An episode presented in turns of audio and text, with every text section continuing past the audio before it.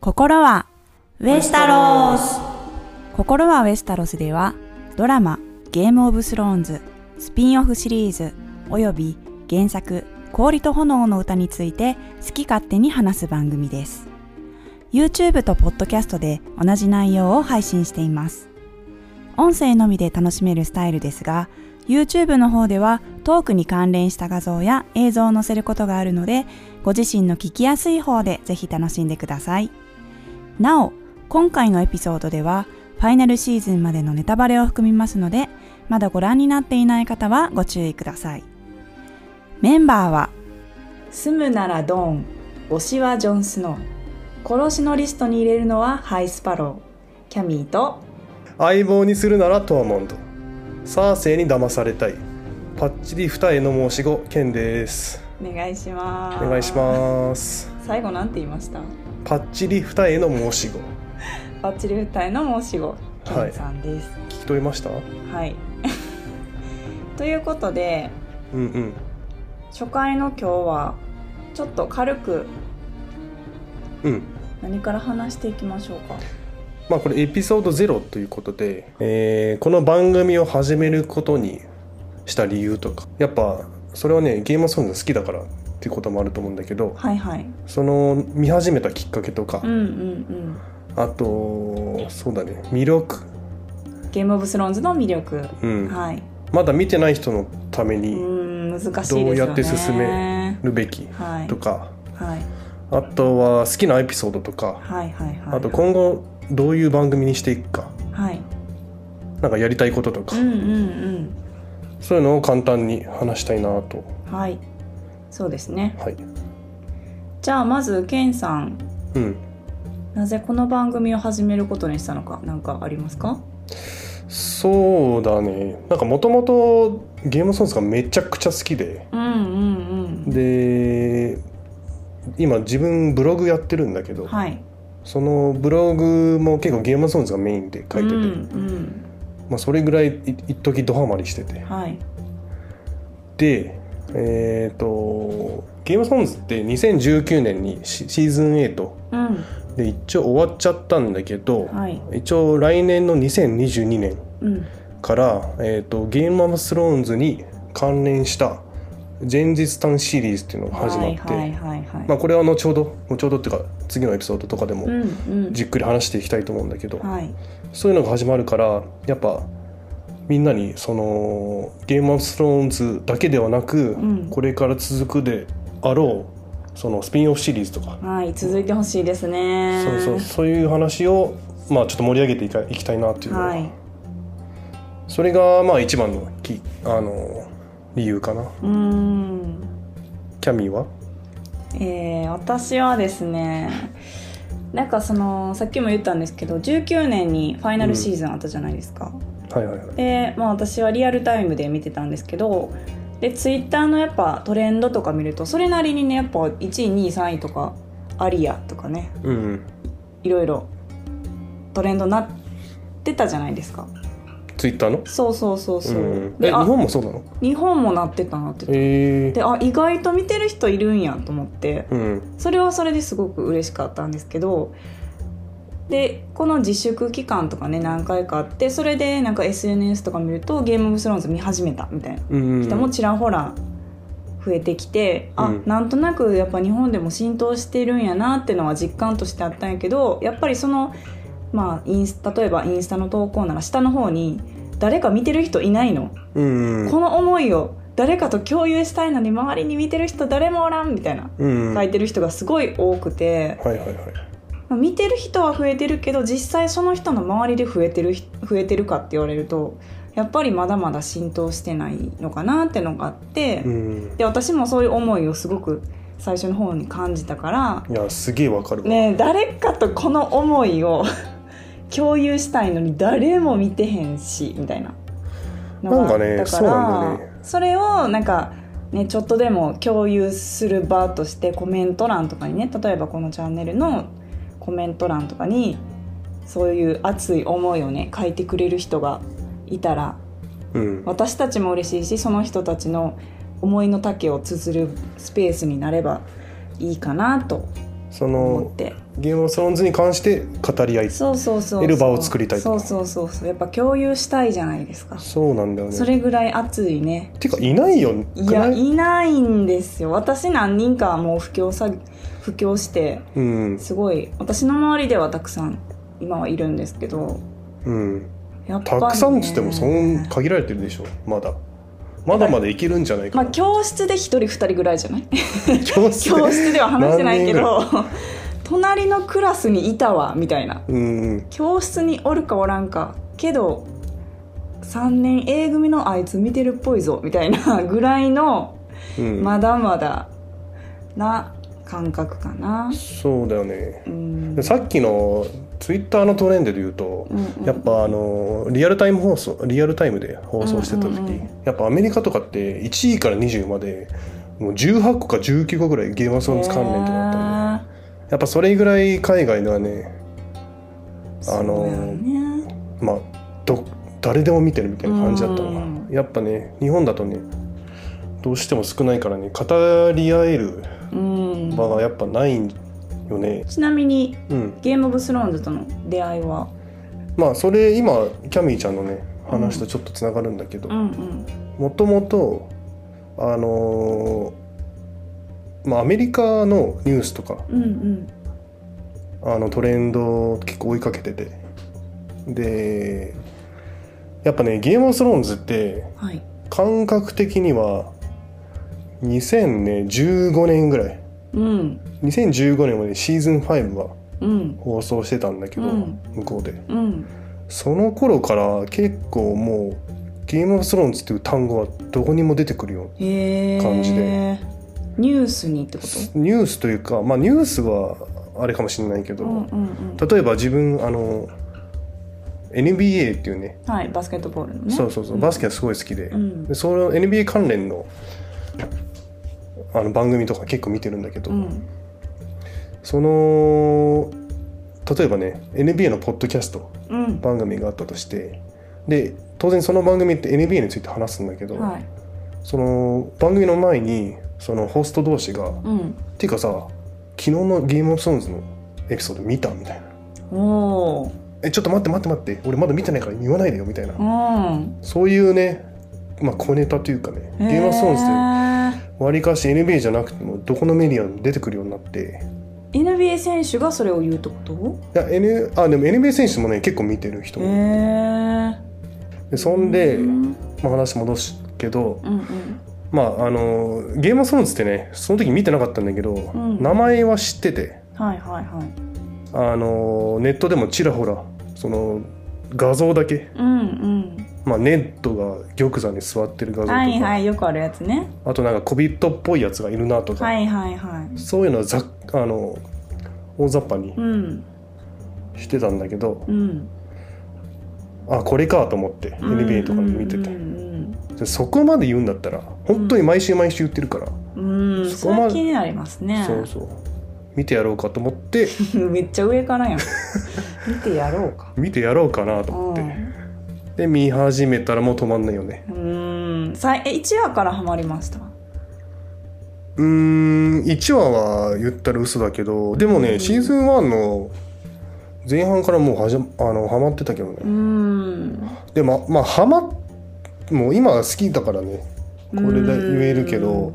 シーズン1はは面白いは面白いけどうんうん別にそんなにメディアで取り上げるぐらいはいはいかと思って、うんと思ってたんだけどやっぱ本当にドハマりしたのはうん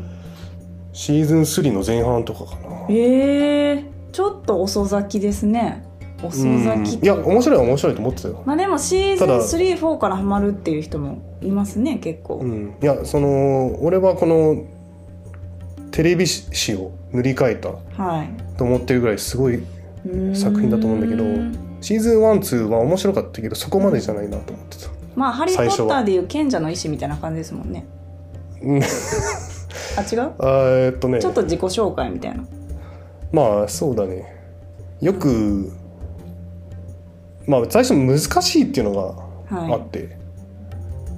なかったいいや難しかったやっぱ登場人物がさそう3億人ぐらいいるじゃん多そ分ういやもう300億人ぐらいいるうちの2 200億人知りますけどね、まあ、ちなみに私のゴッドとの出会いはうんなんか仕事先でちょっとタクシーに乗る場面があったんですけどその時に同じ仕事仲間3人で同乗したんですねタクシーに。でそのうちの私はその一緒に乗った2人とはまあ話もしたことあるし仕事も一緒にしたことある仲だったんですけど残りの2人はお互いに初めましての関係うんだったんですよね。でで私もそれまで海外ドラマとかちらほら見てたんでうん海外ドラマ最近何見てんのみたいな話をし始めたんですよ私ともう一人の人が。うんで「ゲーム・オブ・スローンズ」ってやつを最近見てるみたいなのを私に言ってきてうんで私はもちろんその時名前すら知らなかったんですけどうんで「へーって言ってたらもう一人の方が「え私もそれ見てる」みたいな。うんもちろんその二人もう会話もしたことないぐらいうん初対面なんですけど「えめっちゃ面白くないえすもうやばいめっちゃ面白い」みたいなうん2人で盛り上がってたそう私と話したはずやのにもう一人のねペアで話し始めてうんで私もちろん輪に入れないしその話知らないからゲームオブスローンズえどういうことと思って初対面の2人がここまで盛り上がる話何と思ってうんめちゃめちゃ悔しくなったんですその時。うん私その話知らんしついていかれへんと思っていやもう見てやろうかと思って で私も見始めるちなみにそれ何年ぐらいそれが、えーちょうどシーズン6が終わってたぐらいですうん2016年配信終わってたんで、はいあえっ、とね、はいそのえっ、とねその2人が話してた当時は5が終わった時やったから、うんジョン・スノーがちょうどシーンでうんでそれは知っちゃったんだそうなんですだから2人が「えジョン・スノー死んだやん」みたいなうんあこれちょっとネタバレ入ってるよねネタバレは入り ます。すいません、もう入ってますね。で、ジョン・スノー、死んだやんな、みたいな。でうんでもあれ絶対生き返るやろ、みたいな。うんそこまで私聞いちゃって、うんどうやらジョン・スノーって人が死ぬけど生き返るらしいっていう情報を得た上で、まあ生き返るかもでしょそうそう、カモの状態で見始めて、で、見始めるまでちょっと期間が空いたんで、実際私が見始めたのはシーズン6がもう終わってる時だったんで、もうげあの、ジョンスの生き返え、死んじゃったけど生き返るっていう情報を得たまま見たんで、うんまあそんなモヤモヤすることなくすぐジョンは生き返ったんですけど、まあだからシーズン6を見て、7までは私を待ちましたね。えー最初は Hulu で見たん Hulu でうんセブンはリアルタイムセブンはリアルタイムじゃない9月に見た9月かなえっ、とアマゾセンブンって夏とかあったんだよねで23か月後に多分配信が多分アマゾうんンプライムかなんかじゃないと見れなくアマゾンプライム何やっけ EX? さいや系のスターチャンネル X はあそれそれそれそれそれいやそれ多分シーズン8からだえじゃあ何で見たのでもリアルタイムでは見てないうんフールじゃないあじゃおない金払ってみたえー確か普通にスターチャンネルとか多分スターチャンネル系で見たかなえーファイナルは仕事を休んで朝の10時に正座してみたそれは間違いない、はい 感じですねうんそれぐらいねやっぱみんな正座しますよねあれはうんうんうん見るとき、もう前日寝れないよね私は寝ますけどあそう 私は寝ますけどまあそんなゴッドの魅力ねあると思うんですけど正直ね面白いとこがありすぎてうんもちろんみんなに見てほしいけどそのどう説明したらいいか分かんなくないですかどうゲいつゲームオもブスローンズってゴッドっていうのゴッドあそうなのゲースロゴットあゲゴッドって言うんだなんて GOT って言ってたえーわ言わないと思うそれえじゃあわかんこなれ読む時なんて読んでたのいやこれは書いてるだけだ頭の中で音にはなってないってこなとってないそんな人いるんやといるといるんじゃないえー、ゴッドじゃないの、まあ、それは置いといて、うん他人にねゲームオブスローンズ進める時、どうセールストークしてます私はもううんなんならもう言い過難ぎしいて友達ちょっと減りましたけどね見て見て言い過ぎてえっていうーのが難しいなちょっとあるんですけどいやあのね面白いじゃんそもそもどううんで見てって言う言って本当に見てくれた人って絶対ハマってくれる、えそう私そんなことないあそう絶対諦めてる人の方が私のちょっと人選ミスなのかなそれ 見てくれそうな人を選ぶべきなのかな、えもう私はちょっとあんまりねこういう発言はしたくないんですけどなんか見てない人ほんまに損してると思うんですよ。ー、うんねえまあ損得ってもう個人的な尺度やからあんまりねそういうのは言いたくないんですけどゲームオブスローンズに関してはもう本当に損してると思ってる正直でも損してるのって言う損してるよってうん言ったとしてもうんなかなかそこ踏み切ってそう損踏み越えてしてるって言うとやっぱちょっとね向こう言われた方はイラッとするのか分かんないけどあんま見てくれないうんし、なんか逆に見てないのが羨ましいこれからあの興奮を味わえるなんてうんっていうなんかもう一回ねあの記憶を消して一からやっぱ見てまたあの興奮と感動を味わいたいしなんかなんでしょうねあんなに震えるドラマあります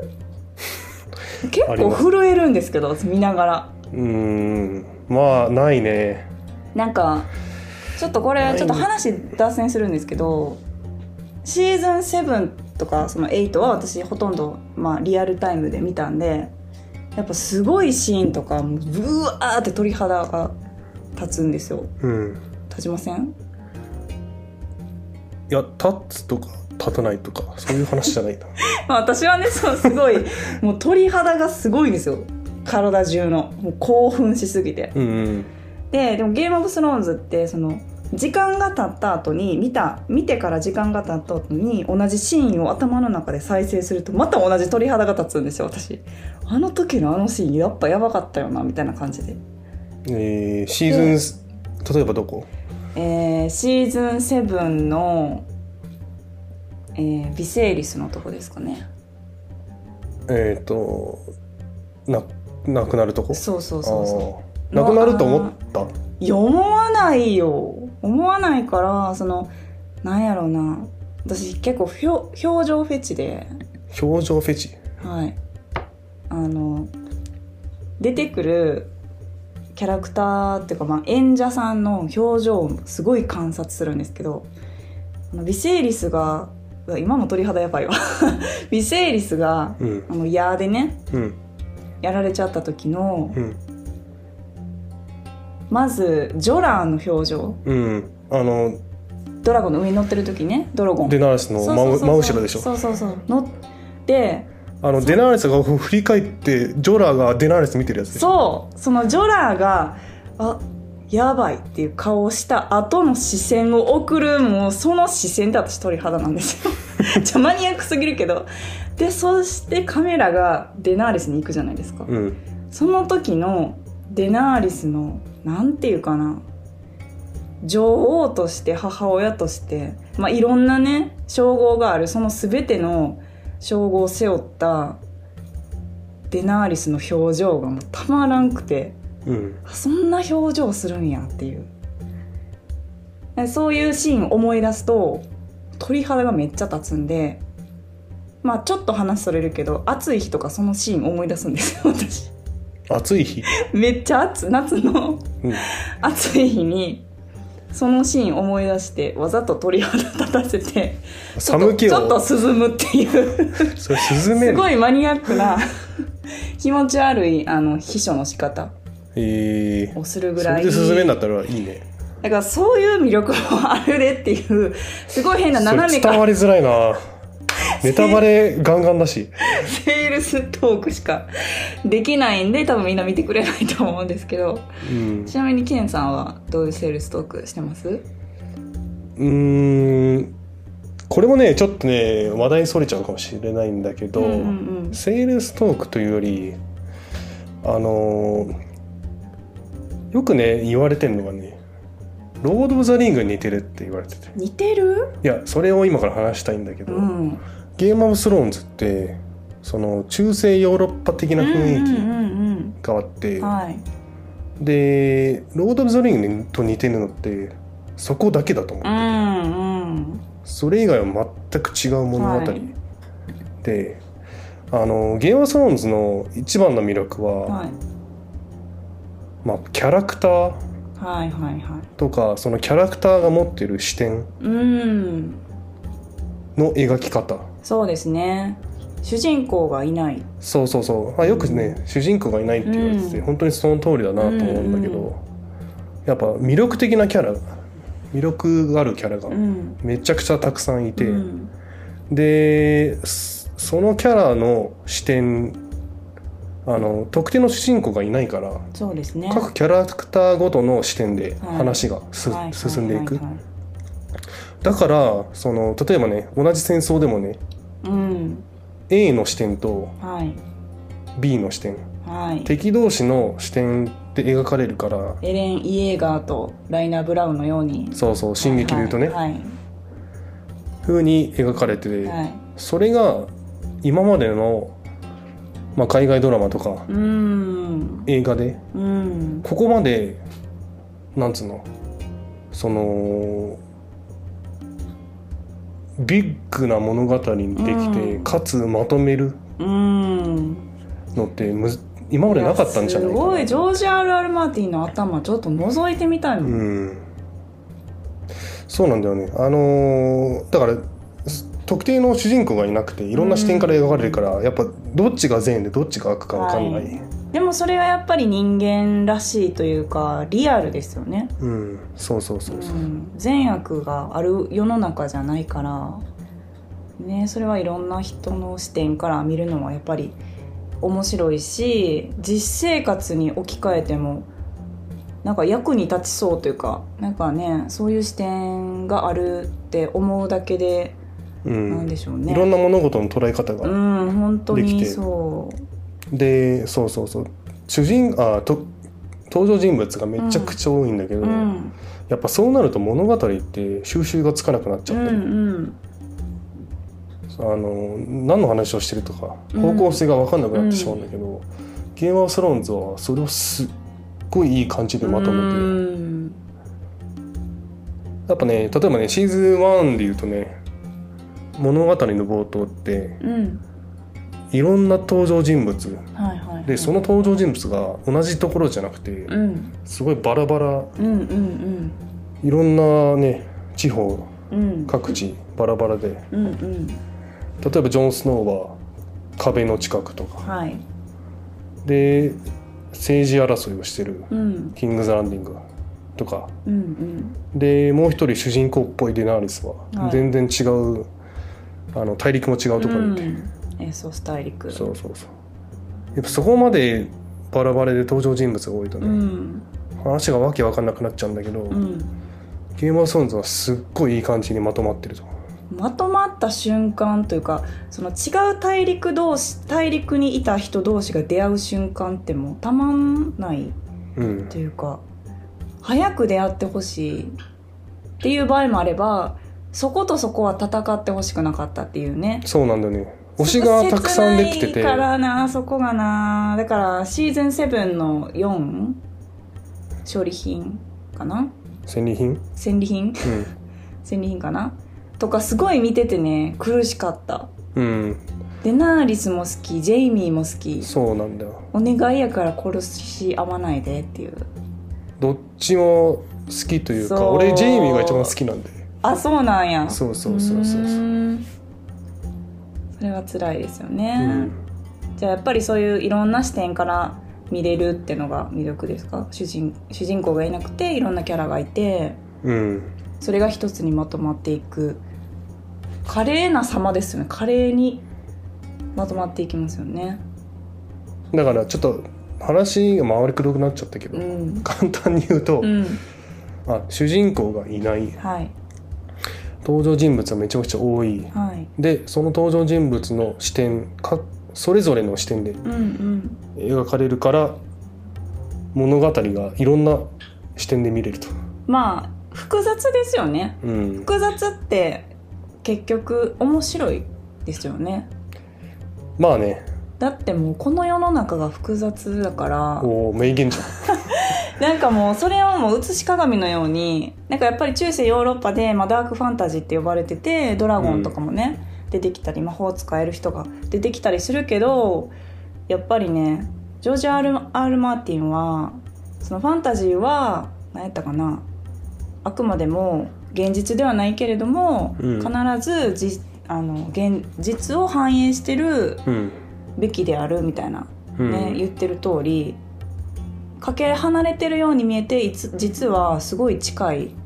ものをね描いてたりするっていうまさにそういう物語だと思うんですけど、うんちなみにケンさんはうん、好きなエピソードとかありますか好きなエピソードはシーズン6エピソード10の冬の強風、すぐ出ますねすぐ出ちゃうねそうなんやうんまあ素晴らしい伏線回収そうだねいろんなことが分かったり、うーん分かったりっていうか分かったのは一つか、いやでも風呂敷広げてうん、コマ揃ったって感じそうはしまだねすいよねろいろ伏線出てたのうんが回収し始めた頃、うん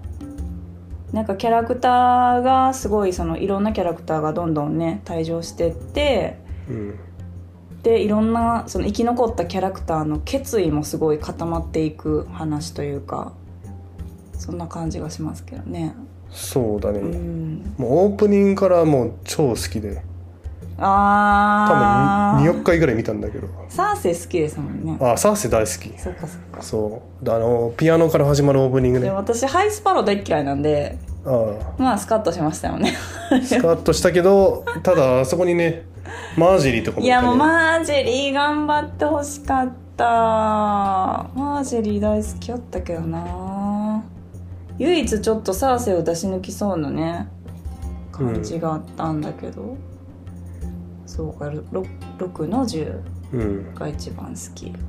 アリアも結構好きうんで、うんアリアはもうシーズン6の2つ前のエピソード、うんうんえっと、エピソード8の「誰でもないもの」はいそこでもう終わっこのアリアはもう登場しないんだなと思ってた、うんうんうんあこのシーズンでも、はいはいはいただ最後にねシーズン6いのやまさかの登もう場して忘れさせるのが上 手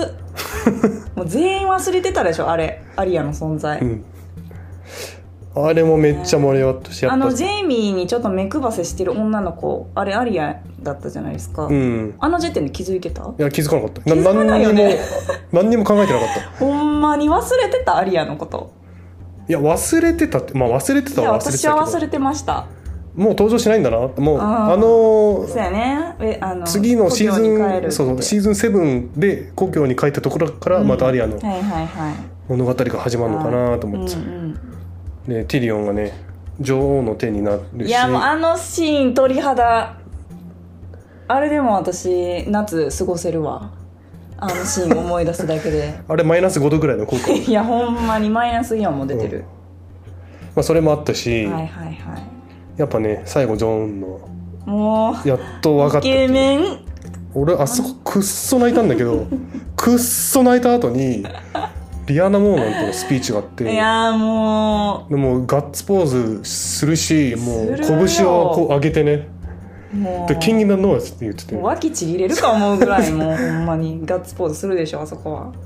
で最後にデナーリスが、はいやっとシーズン6越しに6 6シーズン越しにや冬も来ますしねそうそうあの日にちょうどねウィやンタイっズとエ合ソスから出るっていうねウィンタイズカミングカミング言ってうやっとヒアーなりましたからねあれまあ、そういうのでいろいろ大きいイベントがうん整いました、うん、そうそうそうっていう感じなんだけど、はいえーキャミちゃんは私好きなエピソード好きなエピソードないっぱいあるんですよねなんか絞れないんでどうしようかな、まあ、ちょっとね私最初に表情フェチっていうちょっと前に話したんですけど、うんまずそもそもあこのドラマ絶対おもろいわって思ったのがうんなんかあんま分かってもらえる人いないかもしれないんですけどシーズン1の3かな多分アリアと踊りの師匠があの剣のねレッスンをしててシリオ・フォレルそうみんな大好きシリオ・フォレル刀剣のレッスンをしてるのを眺めてるエダーのエダードはいはいのはい表情を見た時に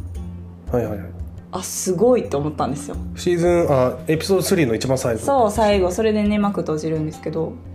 なんかねなんやろあの表情どう読み取りました表情どう読みたったかう難しいななんかね私はすごいたくましいアリアを見て微笑ましい反面うんもしこんな女の子レディーがほんまにこういう剣を持って戦う時代がもしかしたら来るかもしれないってうん感じてるように見えたんですよ、うんエダードがね、まあ、原作読んだかな読みました原作俺うんもちろん全部読んでる私も読んだけどそのシーンどう思ってたかちょっと覚えてなくってどう書かれてたのかなと思ってもしかしたら書かれてないかもしれないけど私はそういう風に感じたんですよねドラマを見て。で面白いってそこで思ってポイントちょっと変わってるかもしれないけどあのシーンだあの一瞬がすごい好きで。でまあ、それが好きな話ってわけではなくてもう一つちょっと好きな表情言っていいですかうん好きな表情っていうかあ絶対やっぱおもろいわって思った瞬間がシーズン1の9はもちろんみんな知ってると思うけどエダードが処刑される、でうんそれが面白いって思ったんじゃなくてそれ処刑された後のアリアの表情を見てうんすごいと思ったんですよだから一瞬ねアリアの鼻がピクって動くの気づいてたああーえ上見上げるやつそう見るな見るなって言われてはいはいはい鳩がパーって飛んでいってアリアのしね鼻がちょっとね小鼻がねピクってなるんですよすごい女優やと思ってえあーの年で、メイジー・ウィリアムズねそうもうキャスティングすごい、あの時10歳とかだよどこで見つけるのこんな女優をと思ってこの、初のテレビだからねそうアリアって一番ね難航したらしいですよねキャスティングするの最後まで見つからなかったのがアリアじゃなかったかな最後かどうかわかんないけど、うんうんあのーいろいろな本にも書いてあるけど、うんやっぱアリアは難しかったっていうへーらしいけど、まあ、それでなんかもうなキャスティングがここまで素晴らしいってことももう絶対すごいわと思って、まあ、それも一番好きな話じゃないんですけど、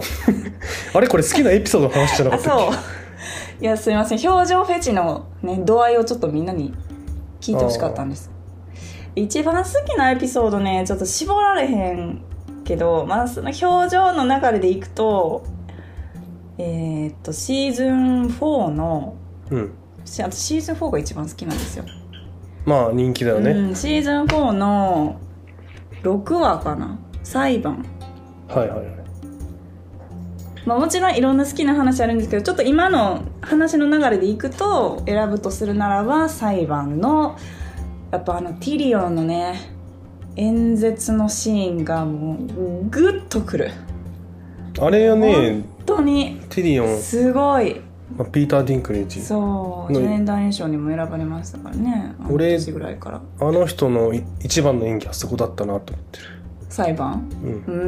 ーんなんかもうやっぱ魂の叫びというか本人もねやっぱ小人症の方なんでやっぱりなんやろう魂の叫びがもう画面越しにこもう国境を越えてうん、なんていうかなもうぐもう泣きましたねすごいなんかもうこっちもいたいても立ってもいられない感情になったというか何回見てもやっぱりねいろんな感情にこっちもなりますよねまあまあその原作でもあの裁判のシーンあるんだけうど、んうんうんやっぱね裁判のシーン原作ぶっちゃけ大して面白くないえー、じゃあテレビの演出が良かったってそこうそとうそうそう順番的に、はいあのー先にドラマを知ったんであそうかそうかそうそうそうドラマを見てからドハマりしてで原作を読み始めて、うんうんで裁判のシーンってすごい印象に残ってたかうら、んはい本だとどんな感じなんだろうと思って期待してたんだけど、うう なんかね意外とあっさり終わっちゃってへえちなみに脚本はあの話は誰なんやろブライアン・コーグマンだと思今ちょっと虎の巻を読んでおりますうブライアン・コーグマンブライアン・コグマンとはブライアン・コーグマンはえっ、とゲームオブスローンズのクリエイターだからショーランナーはいはいの D&D ってういんう、うんうんデイビッド・ベニオフとうん DB ・ワイズっていうは2は人がいて、はいでその2人があの仕切ってるはいツートップなんだけど、うんうんその1番のアシスタントへがーブライアン・コグマンっていう人で素晴らしい脚本でしたはでブライアン・コグマンはいやっぱゲーム・オブ・スローンズのめちゃくちゃ人気があるエピソードへえの脚本とか、まあプロデュースをしている人でうん例えばシーズン1でいうとエピソード4の「壊れた者たちうんうんうん」でシーズン2でいうと「鉄の決意」あああれかシオン、えっとシオンがシオンがはい、裏決切意をるとかねそうそうそう、はいえーシーズン3のエピソード5はい「炎の口づけ」あシーズン4エピソード4はいえー、と制約を果たすものオースキープースキーパーやないですそうそうかあと裁判でしょ、うんシーズン5エピソード5壁の決はい断、はいはい英語だと「ケオダボーイはいはいは」えー、とこれミンスター・エーモンがいうん男、はい大人になれて名言大人なんだっけあれ少年の心を捨てろそうそうそうっそてうなで、あーそのこその名言はやっぱり最後の最後までジョンに残ってたよねうん、うんとかうーんシーズン6もあるしシーズン7もあるしじゃあ名脚本家だったんですね、うんやっぱし裁判シーズン8のねエピソード2のね「七王国の騎士めっちゃ好き」あの多分死ぬほど泣くやつ私ねシーズンファイナルシーズンね2が一番好きです多分2が一番人気あるんじゃないそうなのかな、うんやっぱあれが一番ゲームオブスローンズらしかった、うんなんかそれぞれの心の描写というかね素晴らしかったなやっぱバトルより私そっちの方が好きなのかもしれないうんシーズン8のエピソード2の「七王国の騎士は」やっぱゲームオブスローンズを象徴するようなエピソーうんほんめっちゃド泣でいたどういうことかというとやっぱね今キャミーちゃんが言ったようにうんそのバトル戦いとか一切ない、はい、はいで大したイベントぶっちが起きないんだけど起きないみんなあのー座りながら話したり立ちながら話した素り晴らし歩きながら喋ってるだけなんだけどうんめちゃくちゃ面白いっていうねいすごくないそれってそうなんだよね、本当に喋ってるだけうん、なのに、なんであんなに響くんやろそうそうそうちょっと思い出しただけで今ちょっと泣きそうです私 最後いやもうあのね笑顔がねポドリック歌うまかったよいやもうあれちょっと笑ったけどちょわなんか最初プッて吹き出しそうになったけどよくよく聞いたらめっちゃうまいやんこの人えなんか歌と思う笑いそうになったあそこいや笑うわ俺あのさその歌う直前 にうんそのまあそうそれは面白かったし、うんブライアニーが「私騎士になりたくねえし」みたいな、はいはいあでポその時くばせその時ポドリックが何も言わないんだけど表情で「はいい、やいや嘘つけよ」みたいもうあなのね目くばせ素晴らしかったいやポドリックファンとしてはあかんねちょっと泣きそう今やっぱあそこね本当に言葉がなくてもねストーリーがそう進むって本当にすごいですよねポドリックの表情を見てうんすっげえ泣いた、やっぱ表情フェスとしてはそこもねやっぱそうなんか絶対に普通のドラマとか映画やったら限られてる時間があるからねカットするようなあの登場人物たちの表情を絶対に抑えてくれるんですよねゲームオブスローンズうんそこが私のやっぱり推しポイントでもあるかな、うんかなり裁判の話から飛んじゃいましたけどじゃあ最後にうんちょっと長くなっちゃったんですけどはいはい最後このチャンネル「心はウエスタロス」でどういうことを発信していこうかなっていうのをまあ次回予告も兼ねてちょっと話しておきたいかなと思うんですけど、どうしましょうそうだねえっ、とゲーマーソンズ終わっちゃったんだけど、はいこれから前日短シリーズっていうのがはいはいはい、始まるんだようね、んで前日短シリーズは何かっていうと,、はいえー、とゲームオブスローンズより前の話、うんえーが舞台になるうんうんうんシリーズで、何個かが企画段階にあってうん一、つ、えー、と制作が決定してるのがあってうんうんそれは「ハウス・オブ・ザ・ドラゴン」っていうね出ましたもうタイトルも決まってるやつがあって、はいでそれはもうちょくちょく内容も発表されてるんだよね、うんうん例えばキャストが発表されてたりとか、うんうんえっ、と原作がだ何になるかとか、うんうんうんそういうのがもう分かってきてるんで、うそういう今分かってる情報を発表していきたいなっていうのが、キャミちゃんは私そうですねやっぱその「ハウス・オブ・ザ・ドラゴン」新しいスピンオフももちろんなんですけどやっぱりゲーム・オブ・スローンズってゲーム・オブ・スローンズが好きな人ってゲーム・オブ・スローンズ大好きじゃないですかうんだからなんか1週目2週目何週も見てる人もちろんいると思うけど私はそこまで原作をちゃんと読んでなくってでケンさんは原作読んでいるからなんていうかな深掘りしたいというか知らなかったことをもっと知りたい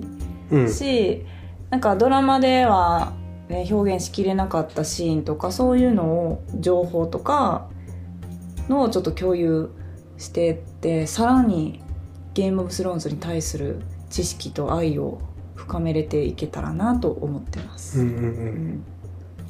もそうだしまだ見てない人のためにも、まあ、楽しめるようにうんあのまあちょっとして解説とかはいはい。このシーンはこうだったよとか、うんこの、登場人物はうん、実は誰々ではい。誰々の親戚だよとか、はいそういうふうになんか説明みたいな、うんじゃあ基本ネタバレはありでいいんですかね。そうだねちょっとそこは今後方針変えていくかもしれないけど、うんうん今からネタバレ話しますとかはいはいはい。そういうのでちょっと注意喚起は、やっぱりなんかネタバレしちゃしちゃいたい人っているじゃないですかあれちょっとわかんないですけど私ネタバレしちゃいたい人はなんかね友達でもいるんですけあどあーはいどうなるかもやなんかハラハラするのが心臓に悪いから結果だけととりあえず先教えてくれへんみたい なもうそれだけ知っといたらあと私平常心で見られるからみたいな。いや何がおもろいのそれと思って まあそれちょっと特殊だけどいやいいるの意外と、まあ確かにいるはいるけどでもやっぱりゲームオブスローンズはもうやっぱねイベントとかアクションに対して驚いたり感動したりやっぱそういうねなんでしょうねグッとくる場面をやっぱ初見で味わってほしいからネタバレはね基本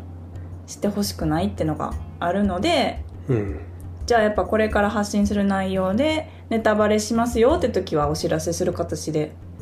やりましょうか。そうだねうんうん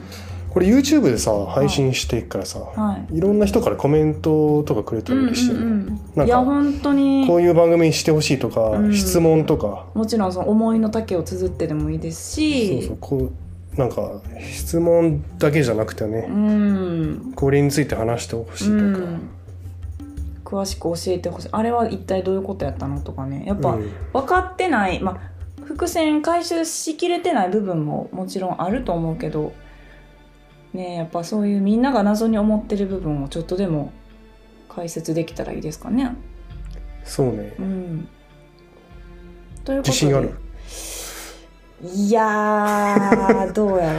う思いの丈をぶつける自信はあります思いのうんなるほどねその表情フェチの話と かあのシーンのあのカット最高じゃないとかそういうちょっとコアなマニアックな話もしていきたいそうですねちょっといろんなつわもののコメントも待ってますんで、はい、はいはいはいということで初回の今回はこういう感じで大丈夫ですかねうんはい。じゃあこれからもこういう感じでただただダラダラと話していく番組になると思うんですが、もしよければお付き合いいただけると幸いです。それではまた次回もお会いしましょう。バラモグレイス